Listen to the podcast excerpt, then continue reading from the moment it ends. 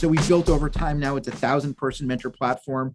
We've got 500 founders we've, we've invested in, and it's created a, a huge community and network, which really helps no matter what industry you're in. How do we help these founders be able to learn faster, fail faster, and succeed faster?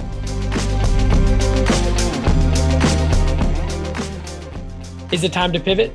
Our guest today, Jonathan Axelrod, serial entrepreneur and co-founder of venture capital fund and tech accelerator ERA or Entrepreneurs Roundtable Accelerator, is just the guy to tell us. So on this episode, he shares incredible stories of startups that have used customer experience and agility to pivot and grow. I know you're going to enjoy it.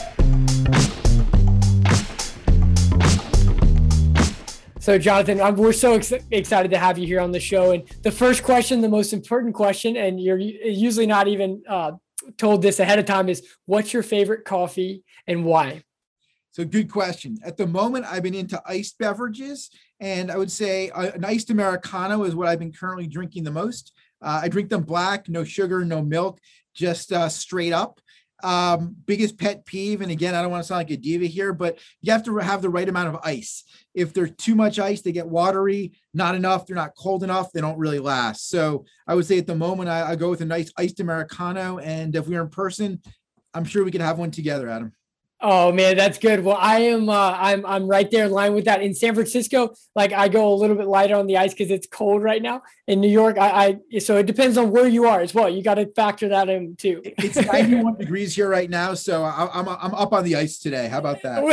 that's good. We're at a 70% ice level.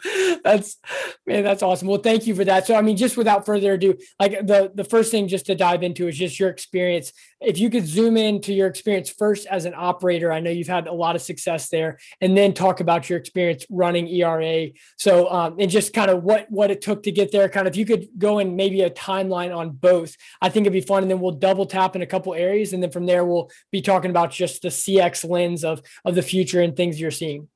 Absolutely. So, um, I, I started my first company back in '99, which is probably before some of the folks listening to this were even around. Uh, it was called The Bubble. And uh, I left my cushy job as a management consultant at a place called McKinsey and Company to uh, launch my first company. And it was an e commerce company called Music 123 and we were an early mover selling uh, musical instruments online. And these were, you know, everything from guitars to tubas, you know, Fender, Gibson, Yamaha. Um, we started out direct to consumer. We also sold to schools, to churches. Uh, and this was back in the day when you had to invent everything. So now you have to invent the customer experience that you were looking at for your end users, you know, your customers buying the guitars. You had to do it for your vendors who were trying to figure out how to send you inventory. You had to do it for your, for everyone in the whole supply chain. And so we built everything from everything from a customer service stack to a website to our fulfillment center. And that company um, went through all sorts of twists and turns with the bubble. We actually were fortunate enough to never have raised enough money to have our burn high enough to uh, really you know hit the wall when the bubble popped and so we were able to cut our marketing spend aggressively uh, only invest in instead of paying $100 cpms on the front page of yahoo investing in things that were like pay per click advertising which were considered to be you know a little bit uh, unusual back then and uh, we were able to cut our marketing spend by 80% over three months uh, but only saw sales fall about 15%. And then we were able to start reinvesting what worked. A lot of our competitors went went under, went bankrupt because they had big burns, and we made it. And we ended up growing, and we were uh, number two in the space uh, when we sold, and a profitable company growing, uh, sold, and uh, the company still exists. It's now a part of Guitar Center, and you can go still buy a musical instrument at Music One Two Three if you want to. So. Um, that was uh, you know that was the story that the, the quick quick quick quick uh, entrepreneur 1.0 and that was uh, you know first generation e-commerce. And uh, this was back when you actually had to have your own warehouses and everything else adam. So it was uh, it was quite quite quite an experience. So i yeah can i can i double tap on yeah, some of that? Please go for it because I, I, I love it and I can't I mean just building back then like the advice back then has got to be different than now just because of like you said you're you're having to like build from complete scratch in every part of your business. Um, but tell me what it was like when really stuff hit the fan it sounded like around that season and just like yeah i remember actually being at a trade show. One of the times the nasdaq really collapsed in germany believe it or not. It was the world musical instrument show at the Musikmesse in frankfurt. And all the americans were crowded around. I think they were bloomberg's whatever the machines were watching like the stock market just dive and trying to figure out what was going on. And you know it was interesting. We went from being told we are worth i don't know 100x multiple revenue to people just not caring at all and about you know, anything that was internet. Um, you know some of the biggest differences was we realized we had to go from having internet math which was just get revenue and worry about it later to actually being a self-sustaining profitable company. And that whole shift of mindset was just radical. Um, as then we were fortunate enough that we were never had a big enough burn that it was impossible or else we would have gone under. But just changing that mindset with the bubble of all of a sudden one day only growth mattered the next day you had to stand your own two feet. And you know i, I think that's always covered colored my view of uh, you know bubbles booms busts since then because things can change and when the market changed it changed radically i mean the other example I'll tell you then was we had a bank line because we had uh, loans for musical instruments and inventory. So the kind of thing a normal, you know, company would have, not a software company, but a commerce company. And the bank decided they want to lend us money anymore, not because we weren't profitable, just because they didn't want to get out of startups. And we were like, but wait, we're making our payments and we're a profitable company. And they just said we don't want to be in the startup business anymore. We're closing our whole line of business. So we had to go find a new lender. So these were the kind of things you saw where it wasn't that they didn't want to lend us as much money; it was they were closing their whole their whole shop down in that area. So um, yeah, it was it was changing overnight what metrics people cared about, and you know we really did have to change the way we did business. We were fortunate to be able to do it and make it as a profitable winner there.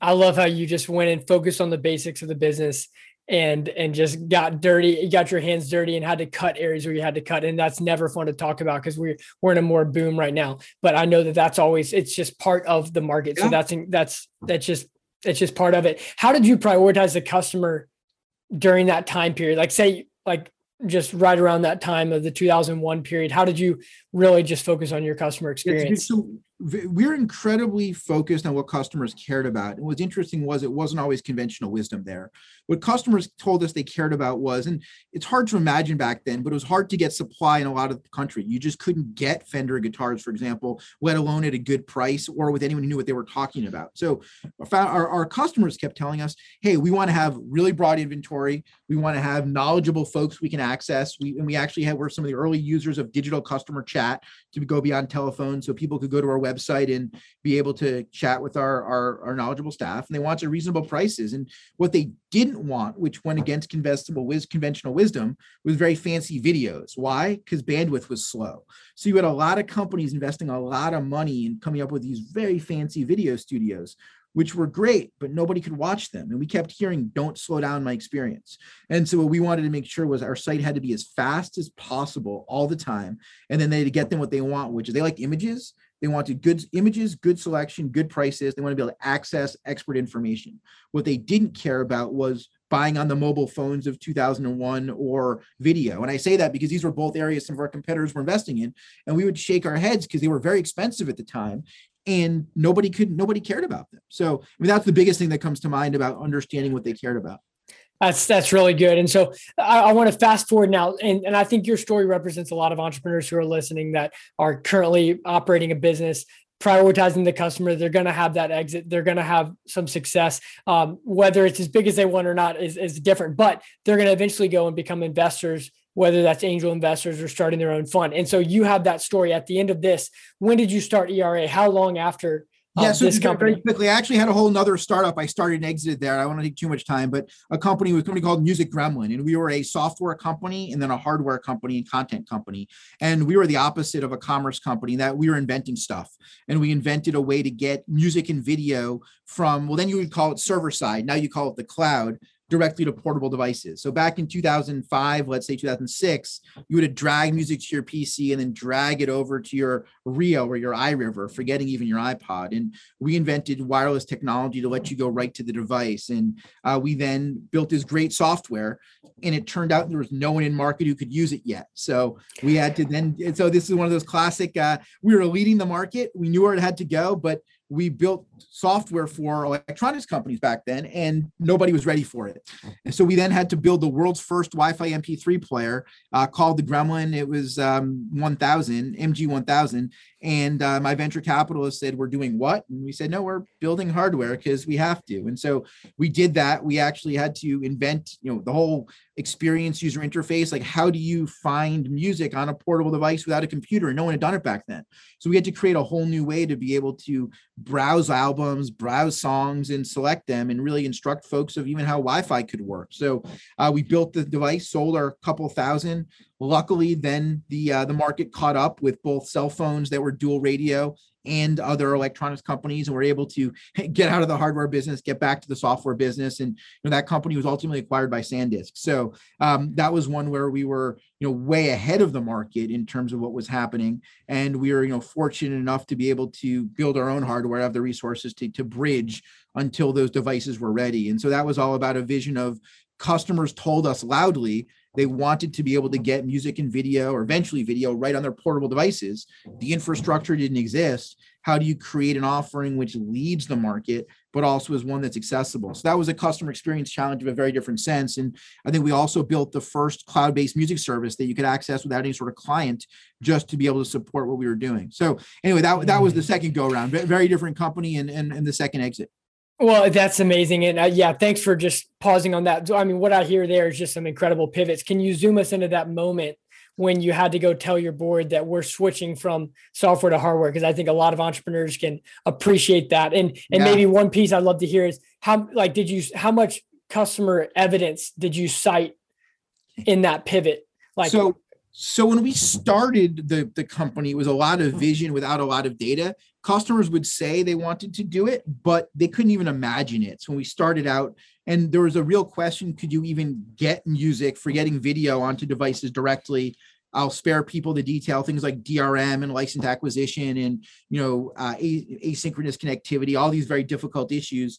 We solved a lot of them, and actually, with some very early patents dated back 2003 in the area that are ended up being kind of fundamental to a lot of things. But when we went to build the hardware device, we went to our board and we said, you know, we had a major electronics company who had agreed to build one, and then they announced they were delayed a year. And we basically said, number one, we had a customer they were interested. They're delayed a year. We, we can't wait. And so we have some evidence from a very big electronics company that they wanted this. Uh, our biggest evidence is, you know, if you ask users, they all say they want to be more mobile and they all say their biggest dissatisfaction with the current music services, they're just too hard to use.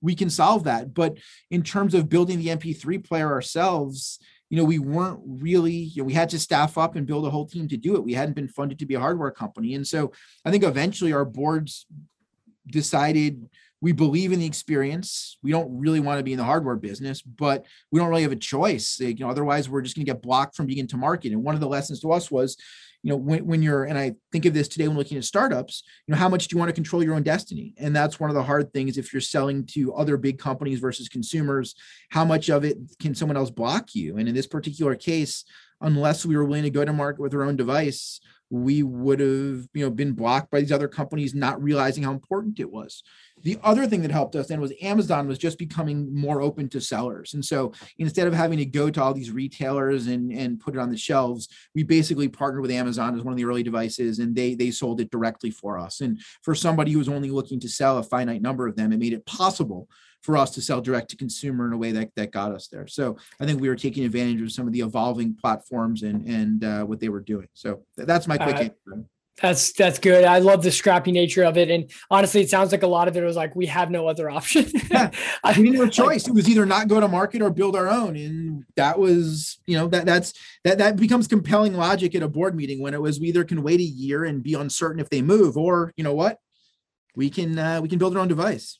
that's I love it. Just thinking outside the box, not being afraid to be scrappy. That's good. So after that, was that when you started ERA? Yeah, so it was after after um so we sold SanDisk in 08 before the financial sold to SanDisk in 08 before the financial crisis and then left you know during the financial crisis and it's an important time because that's when became an active angel investor and at that point there was a dearth of capital kind of going into startups in the, in the wake of the financial crisis and particularly here in New York we saw a couple really interesting uh, events happening. Number one, it was cheaper to start a company than it ever been. Companies could, you know, get to market with, you know, instead of $3 million to write your first line of code, it was probably then $3,000. Now it's probably $30, right? Um, and you found these founders able to get products to market. But a lot of the legacy VCs had gone up market. They were looking to write bigger checks. They're looking for more proof of uh, especially the East Coast, more proof of of execution. And so this group of this this generation of angels had emerged. And you know what people kept telling us is angels are great, think of as capital, but we really need his help.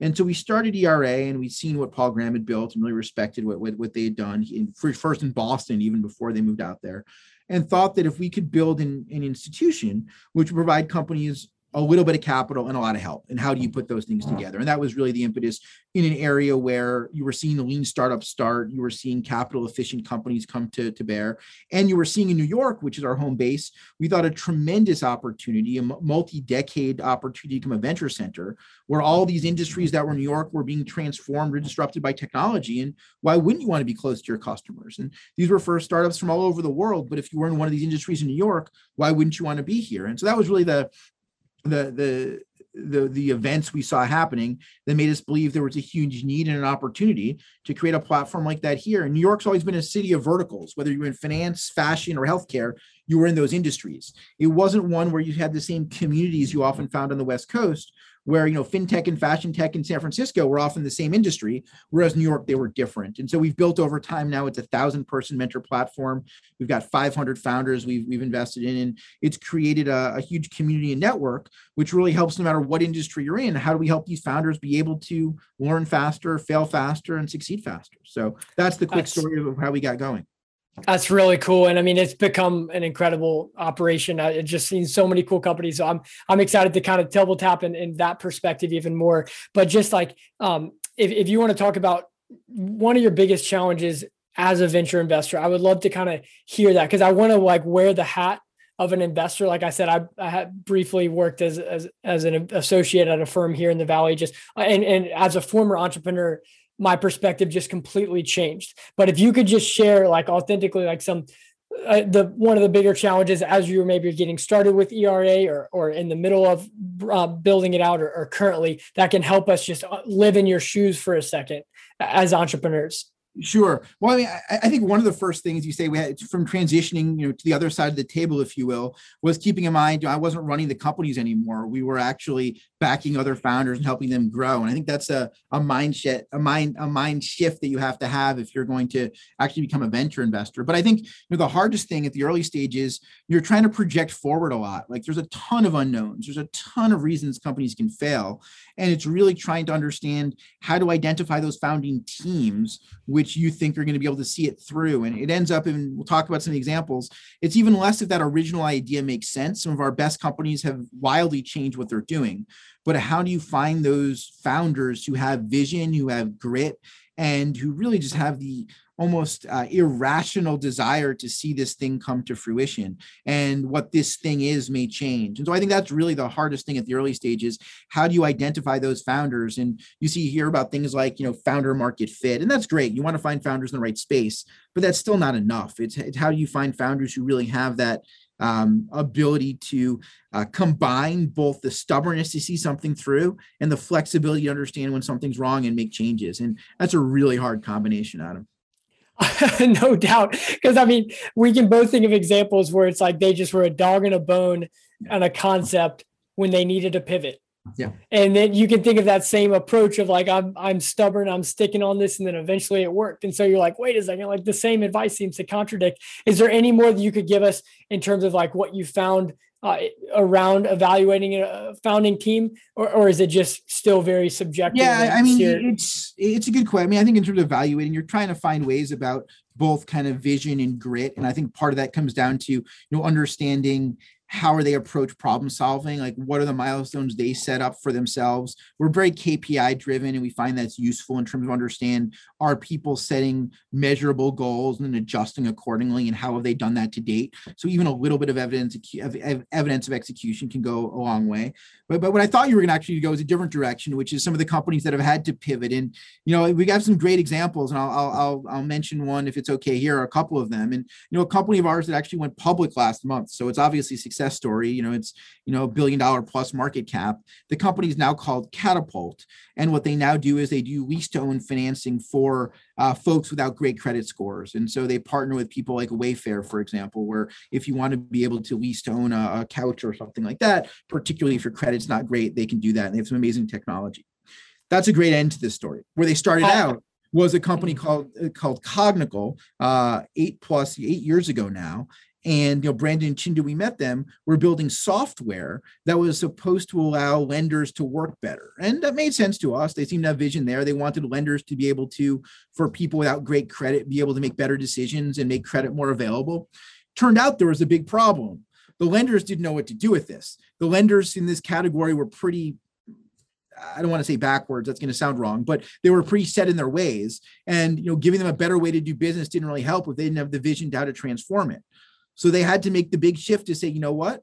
We're not going to be a software company. We're actually going to be a lender. We're going to go about and we're the ones who are actually going to go and, you know, the dog eat our own dog food, if you will, and go from being a software company to say we're going to be the ones who are actually going to provide this financing and partner with retailers or e-tailers and allow customers directly to be able to have this experience because we know what the customers want these lenders are never going to get there if we wait for them. They just don't see the future. So we're going to have to take the jump and you know what, along with raising venture money, we're going to have to start raising money to lend out. So again, I use that as an example. I mean, that was a completely different company than we wanted to invest in originally or thought about investing in, but it was the same vision, it was the same founders and you know, fast forward and through all sorts of twists and turns, you know, it's now a public company. So, you know, those mm. those are those are the kind of journeys we see we see founders do all the time. I'll give you another example uh, a company called TripleLift, and it was recently sold to uh, Vista for a billion four last uh, in June or May, I guess it was. It closed. Company that we invested in originally with. Um, they came from the ad the uh, the industry. They came from the ad tech industry. You know, Eric Berry is you know CEO, and they had some interesting ideas of what they wanted to do in the classified space. Believe it or not, they wanted to reinvent Craigslist, and we liked the team. We liked what they were doing. We thought reinventing Craigslist maybe didn't make a lot of sense, but you know, we liked their background and, and thought that they could do something interesting. And you know, sure enough, they ended up pivoting into TripleLift. And even then, they went back to the ad tech space and they started out with something that was more like uh, buddy media for Pinterest back then, if you want to put two things together, which was interesting, but it turned out was limited and really wasn't what people wanted. They raised their first round with that, but even then went back to the drawing board and really moved into native advertising in a deep way. And they've become, you know, the real leaders right now in you know real-time native advertising, everything from images to videos across multiple platforms, and really a tremendous company. But they were founders there. We first invested in in a different area altogether, although they had a deep spike in ad tech. And even when they went to ad tech, it took a while to find the right the right answer. So again, j- just in terms of founders out there who are listening, you know, you're not going to get it right the first time in a lot of cases. These are both billion dollar companies and they both had it very wrong. The good news was they had the vision and they had the tenacity to get it right. So I don't know if that's where you're going at, but I thought oh, those examples. That's incredible. And, and they also had the humility to pivot when they needed. Absolutely. I, I, know that that can be really hard from my personal. I'll, I'll give you one more if we've got time because I feel like entrepreneurs yeah. love these. There's a company of ours called Scentbird that we invested in. Uh, that's they go by the Netflix of perfume. I'll take a consumer example just to be different. And what they've now done, and they're doing phenomenally well, they're a place that where people can, instead of buying just big bottles of, let's say, you know, a couple hundred dollar you know, fragrances, you can actually fill up a queue and get samples. So you get a your own dispenser every month. You can get a different fragrance, queue it up as you want to, and every month get something new and different. And it's been a great way for consumers to to experience uh, new fragrances and then go on and, and if they want to, you know, buy, buy full fragrances as well when they first started, they had the insight around sampling, but what they did was they would send you, I think it was three, I don't remember, it was three or four different samples a month, and then you would send back what you didn't want, and they would charge you for what you had. Okay, that makes sense. There was a problem. Customers would keep it, cancel their credit cards, and never pay them back. And they basically ended up having, I think it was a negative margin. This is a while ago, so if I apologize mom, but it was it was close to a negative margin because customers were keeping it and canceling. So they're like the insight works we got to reinvent it. And they ended up reinventing a model where instead you would basically fill up your queue in advance and then they would send you uh, their own now it's their own modeled um, little dispenser every month what you wanted. And so that's an example where their insight was right but their first go to market was going to bankrupt the company and yet they realized here's what they like about it how do we find a new model? And so we see these examples all the time and that's one where they were they were right about their first customer insight. It just turned out the way they were going to market wasn't going to work. So it goes back to that tenacity and flexibility coming together. And how do you create a great customer experience uh, around all that?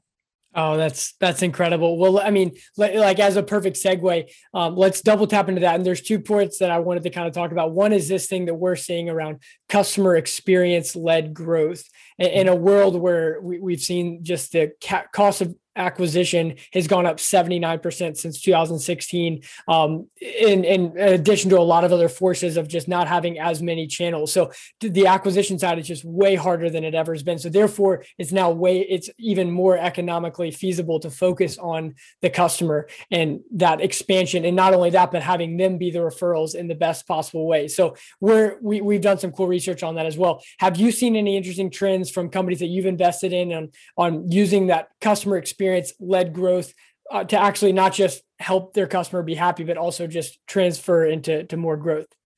And you're talking consumer companies now mostly. Is that- so I'm seeing we're seeing consumers, we're seeing B2B as well, because in, in the same way that same way as Amazon's been able to do that, like I'm I'm using Amazon. I can buy the same product at another thing, but I know that the full end experience is better. So I'm more likely to push that experience to friends and family, of course, because that experience has been nailed from the customer experience level? Yeah, I mean, we so the answer is we see that across the board in companies. Let me give you two examples. We've got one company that's actually its business is actually empowering other people to have better experiences. So let me talk about Glia for a second because it's it's it's powering what you're talking about in a variety of different companies. They were an auto originally, financial service where they focus, but but they they apply beyond that as well.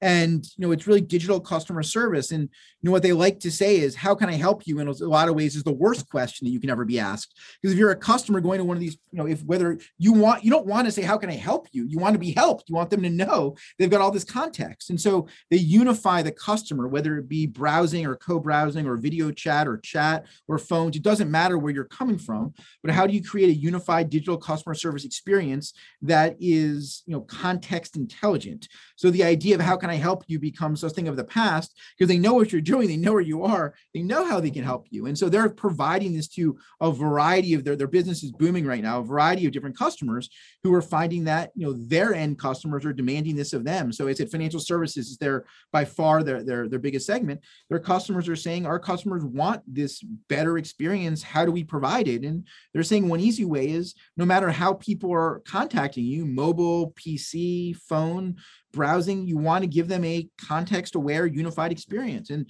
again, that's an example of a company that's powering it for a whole lot of companies and doing it in a really interesting way. I'll give you another example there. And again, I realize I'm talking about the pipe companies, but I think they're interesting because they power hundreds of companies. Another company of ours uh, called Hyro, which is a intelligent voice company, a voice AI company, and it lets you actually go and talk to websites. And um, they had a lot of growth during the pandemic working with healthcare companies where people would go to these websites and just say i need to find a doctor or i have these symptoms how do i triage it? And these hospitals were overwhelmed. They didn't have a lot of ways to be able to interact. So these they, they needed help. And what our folks could do whether through a chatbot or through actual voice is be able to triage those requests. And again that goes back to customer experience.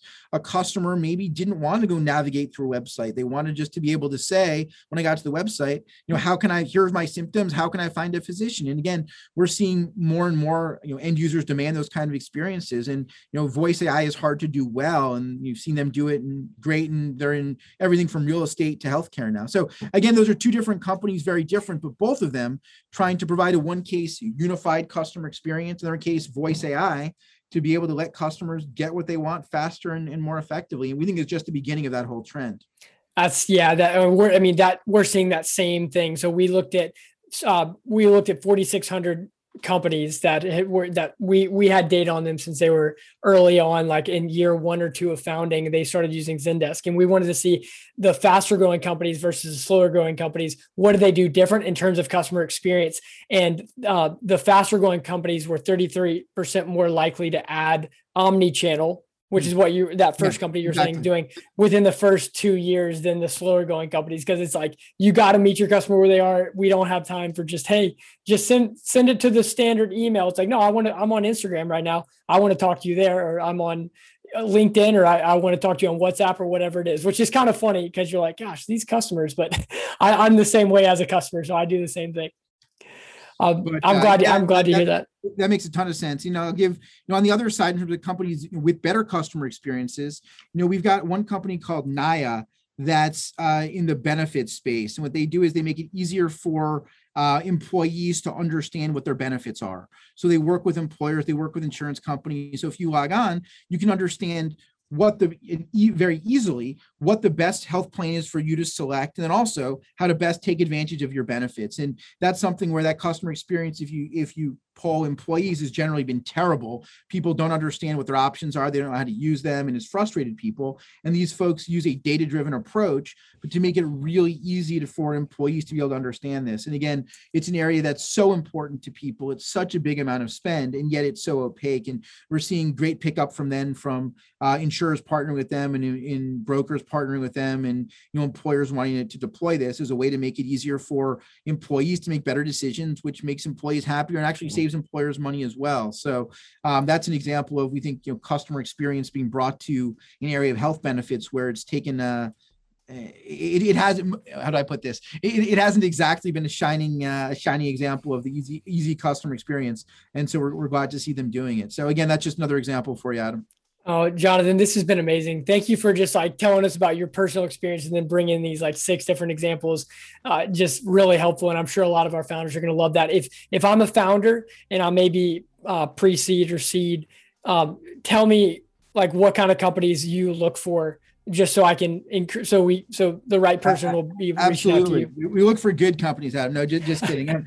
no, uh, we're, we're looking for, uh, you know, most of our companies are software, software enabled companies. We do both B2B and B2C we number one are looking for you know really really ambitious founders with really big dreams to change things who have vision and we care about that most of all number one number two we are looking for big markets just because it's easier to get a lot wrong and still be right um, we're looking for capital efficient business models you know the way we invest we're looking for folks who you know can be really kpi focused and can understand and prove out something about the business without a lot of capital. Yes, it's going to take money to scale, but we want folks who have models that you can prove it out early. And so, you know, if you're in anywhere from, and in terms of industries, we are agnostic. We generally look for companies that can make sense in one of the industries in New York we know well, uh, whether this is anywhere from financial services to healthcare to all parts of commerce, you know, vertical SaaS on areas. It's, again, it's, it's, it's broad industry wise, but the commonality is, you know, great founders, big area, you know, capital efficient business models. And fundamentally,